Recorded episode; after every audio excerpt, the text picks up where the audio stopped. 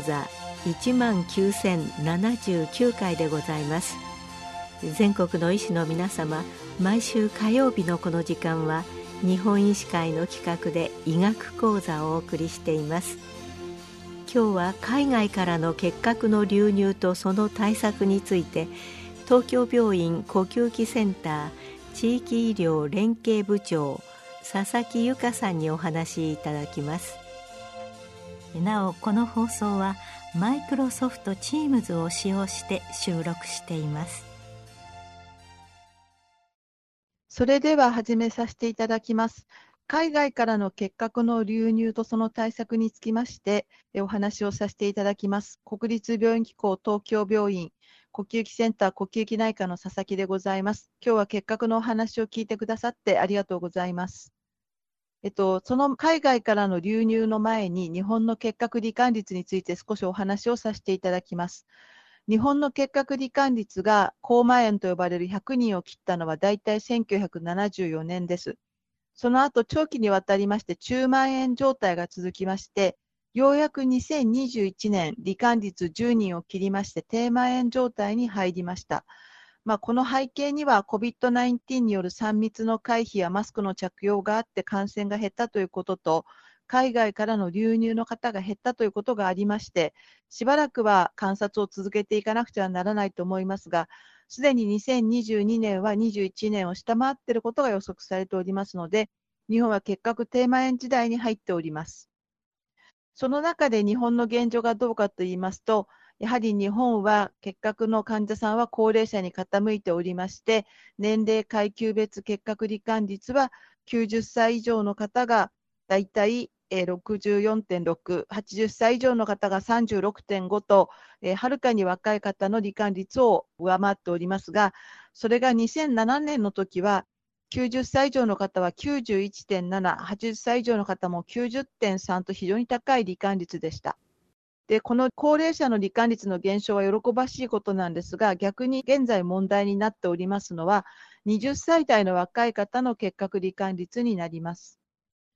え、本邦の結核患者さんは大体、え、直線的に減少していると言われているんですが、20歳代の結核患者さんの数は全結核において比率として見ると上下をしておりまして、必ずしも減少傾向として一律とは言えません。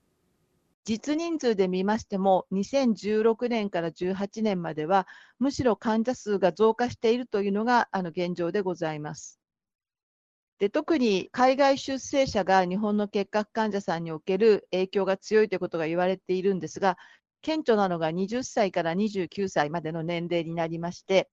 一律に2012年頃からは右肩上がりに上昇しておりまして、現在、結核の患者さんの20歳代のうち、実に72.6%が海外の出生者になります。そして30歳代の方も COVID の関係で2021年は下がりましたが、だいたい46%と2021年も多くを占めております。その次に多いのが15から19歳の方で、この年代もやはり増加傾向が続いております。例えば、海外の在留の外国人の中の、例えば20代の方がいたとして、その中に何パーセントぐらい結核の患者さんが含まれるかということになるんですが、20歳代の男性は0.08%、女性は0.09%が海外の方20歳代のグループの中にいる結核の患者さんの率になります。で80歳代が男性が0.07%、女性が0.06%という形になりますが、日本人と比較してみますと、20歳代は日本人のグループの海外出生者の方に比較しますと、日本人のグループは40分の1。80歳代の方でだいたい2分の1から3分の2ぐらいということで、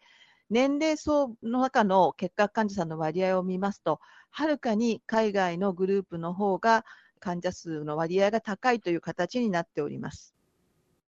で、海外の国々の中で日本に多く来ていらっしゃる国は、第1が中国、2番目がベトナム、3番目が韓国、4番目がフィリピン、5番目がブラジルという順になりますが、その国々の2021年の結核罹患率を見ますと、中国が55、ベトナムが173、韓国が44、フィリピンが650と日本の21年の結核罹患率9.2と比較しますと、はるかに高い結核罹患率であるということが分かります。でこれらの国々から日本に入国されて入国後に発症する方がいらっしゃるということで現在労働力それから学生さん研修生として日本に来ていただいている海外の方たちの健康管理についても今後気をつけていかなければならないということになります。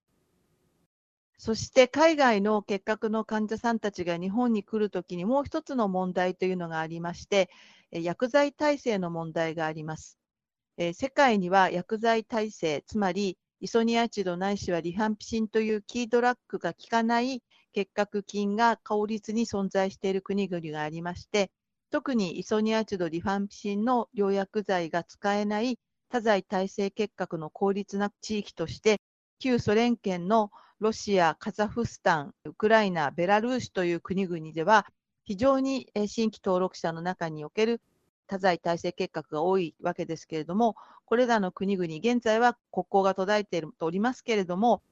例えば中国やモンゴルというところのあのまだ入国が多い国々から日本に入ってくる方々のから多剤耐性結核が発症して日本の中で発症してくるということがあります。日本の新規登録の多剤耐性結核患者数はだいたい50人ぐらいなんですけども、そのうちだいたい半数が海外出生の方ということが、ここ2017年からの傾向になっております。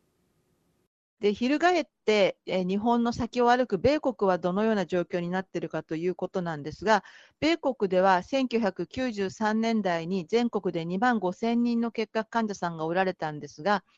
2000年ぐらいから1万5000人と減少し、2020年ぐらいからは1万人を切った状態になっております。でその国々の中で、米国が一番結核の患者さんが少ないわけですけども、米国も海外出生者の結核の影響を受けている国であります。1990年代から2000年ぐらいまでは、だいたい、えアメリカ生まれの方が、むしろアメリカ以外の国で生まれた結核患者さんよりも数が多かったんですけども、2000年を超えてきますと、むしろ海外出生者の結核発症がアメリカで過半数を占めるようになりまして、現在ほぼ3分の1から4分の1しかアメリカ生まれの結核の患者さんはいらっしゃらない状況になっています。そしてもう一つ、2020年から21年になりまして、結核患者数が増えているんですね。ですので、現在アメリカは非常に結核対策に力を入れるようになっています。でそのアメリカに入国して結核を発表した国は、お隣のメキシコが最も多いわけですけど、次に多いのがフィリピン、その次がインド、ベトナム、中国と続きまして、やはりアジアの結核患者さんの数がアメリカにも影響しているということになります。これは各経済的先進国であの起こっている現象であります。であの結核に対する対策として、特に WHO は結核罹患率の低いヨーロッパにおいて、現在、結核の海外から流入する国の方たちに対してどのような対策を行っているかアンケート調査を行いましたところ、32人の専門家にアンケートをして、潜在性結核感染に対する対策を持って海外から入ってくる方の結核の対策をしていると回答した方が15人と非常に多かったです。でやはり発症してしまった方を入国させるよりは、その前の感染の段階でチェックをして、発病対策の治療をしてあげて、発病しないようにするという考え方が、特にテーマ園のヨーロッパでは進んでいるということが伺えます。現在、日本の入国は短期滞在ビザと中長期ビザとありまして、ビザ免除国が別途認められて、滞在国期間の上限は国によって定められています。この中長期ビザというのは90日以上在留する期間でありまして、就労をあの受けることが在留資格範囲内では可能であって、いわゆる働きに来る方がお持ちになるビザです。そういう方々に対して結核の入国前スクリーニングを行うということが、令和2年に、え、外務省から各国に伝わっております。これは外務省のホームページにも記載されておりまして、現在、日本で在留中に診断された結核患者さんの多い国々、フィリピン、ベトナム、中国、インドネシア、ネパール、ミャンマーの国籍を有して、入管法に定められる中長期駐在者について、我が国に入国在留しようとする外国人に入国前に各国において結核が発病してないんだよということを確認してから入国していただくという手続きを実施しようとしています。でスクリーニングの流れは、えー、各国々の医療機関、指定医療機関で問診、身体検査及び胸部レントゲン検査を行い、結核の疑いありの場合は、核炭検査を行って、結核発病がないと認められた場合には、非結核非発病証明書というものが交付されて、それをもってビザの発給という形になるというシステムを作っています。このシステムは、えホームページよりもあの論文の方でもっと詳しく載ってるんですが、例えば妊娠されてる方とか、年齢の若い方はこのようにするんだよということが、英語で書かれていたものが出回っています。でかなり細かいあの仕組みがきちんと出来上がっているんですが、残念ながら COVID パンデミックで海外との海流が一時的に減少しましたので、この検疫状態については一時棚上げとなっています。しかし、現在またあの海外からの入国者が増えていることがございますので、これらの検疫が進むことが期待されています。それでは結核を早期に診断するにはどうしたらいいかということをしばらくお話しさせていただきます。我が国の結核の基礎知識、これはあの日本結核非結核性抗酸菌症学会の、え、教育用語委員会が作っておるものなんですが、その中では我が国では肺結核患者の80%以上が自覚症状で発見されており、石炭、胸痛、血痰、滑血、発熱、食欲不振、倦怠感などが主な症状であって、石炭が2週間以上続く患者さんでは結核も念頭において様々な検査を行うべきであるとしています。また海外の論文ですけれども、2週間以上の咳を訴えた患者さんのは、核炭トマツ陽性患者さんのうち67.9%を占めたということが示されておりますので、やはりこの2週間以上の咳というのは、非常に結核管理者を見分けるときの有意義な方法ではないかと思います。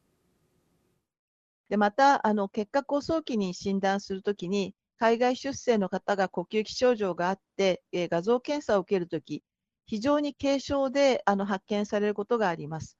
特に、えーと、日本と違いまして、高齢者からではなく、えー、結核の感染を受けて、そのまま進行していく一時結核で発病してくる場合もありますので、リンパ節の主題だけだとか、胸膜炎だけで発見される場合もあります。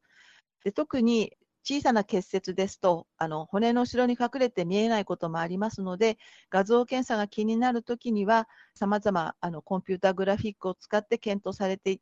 くのも一つの手ではないかというふうに思います。そして、え外国のあの出生者の方は若年者に結核患者さんが多く偏っておりますが日本人と若干異なるのは日本人の、えー、例えば結核で一番画像所見の特徴的な空洞を有する方は50歳代、60歳代で最も高く高齢者で低いということで肺炎の中にむしろ結核が紛れてくるということを先生方は注意されていると思うんですが、えー、若年者もそんなに空洞が効率にできてくるわけではありませんので、えー、肺がんのような結節を見て結核を考えずに核炭検査をしないということはなさらないようにお願いしたいと思います。またあの若年者の方で空洞のない方で、えー、核炭検査をしても菌が出ないのではないかと思われるかもしれませんが、大体5割の方はあの空洞がなくても菌が出ますので、核炭検査の実施を3回行っていただければと思います。現在、あの拡散増幅法の後にですね、結核菌が同定されて、その後薬剤耐性検査はできる検査キットで、コバス MTB リファ、あのイソニアチド検査というのも出来上がっておりますし、またあの COVID の時に利用しましたエキスパートという検査で、え、結果菌の同定とリファンピシンというキードラッグの薬剤耐性遺伝子の検出が同時にできるというキットもありますので、これらの早期のキットを利用していただいて、核炭検査を行うと、速やかにその方が結核であるということが分かるだけではなく、えその方が薬剤耐性結核であって専門医療施設にすぐ送らなくてはならないんだということが分かるわけです。現在、日本ではイソニアチド、リファンピシンの耐性がどのくらいあるかといいますと、療薬剤耐性の患者さんは全結核の0.9%、そしてイソニアチドだけが耐性の方は4.8%、リファンピシンだけが耐性の方は0.3%あのいらっしゃるということを念頭に置いていただければと思います。でじゃあ、日本の患者さんとあの海外の出生の患者さんとで、えー、発見の遅れが異なるかということを検討してみました。これはあの結核の統計より私が計算したものなんですが、え日本人の方は、え patient delay、つまり発病から2ヶ月未満の間に受診せず長く受診までかかる方っていうのはどのくらいいるかというのを調べたんですけれども、大体21%。ところが海外出生の方は39%の方が発病から2ヶ月以上で受診するということで、やはりなかなか COVID の時に呼吸器の症状で受診しづらいのかなという印象がありました。しかし、これらの患者さんが受診したいわゆる医療機関では、日本人の方も海外の方も初診から、え診断1ヶ月未満というドクタースディレイのない期間に6割の方が発見されておりますので、これはあの有意差がつかず、え先生方のご尽力で早期診断がついております。また、核炭トマツ陽性者に関しましても同様な傾向なんですが、ドクタースディレイは70%以上があの早期に見つかるということで、非常に日本は結核をあの見つけることについては努力をしていただいているんだなということがあの実感されました。え本日のまとめになります。日本はあの結核低蔓延状態に至っておりますが、グローバル化により経済的先進国ではどこの国でも流入する他国出身者の結核対策を行わざるを得ない現象があります。これは WHO の方でも、えー、低蔓延地域における他国から流入した方の結核対策については、えー、対策を講じるべきだということを述べております。また本邦の検疫体制は2020年以降 COVID-19 の影響で行えていませんが、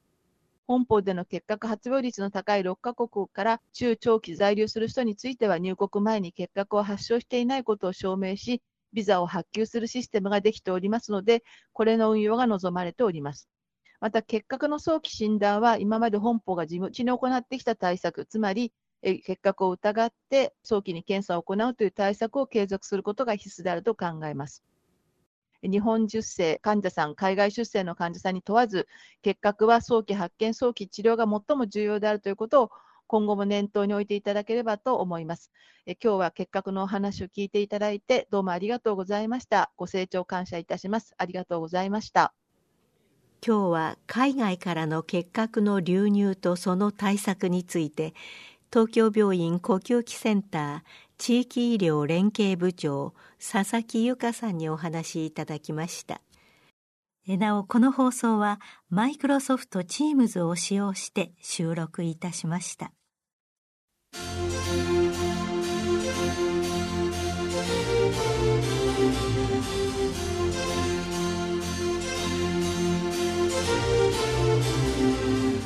それではこれで日本医師会の企画でお送りいたしました医学講座を終わります。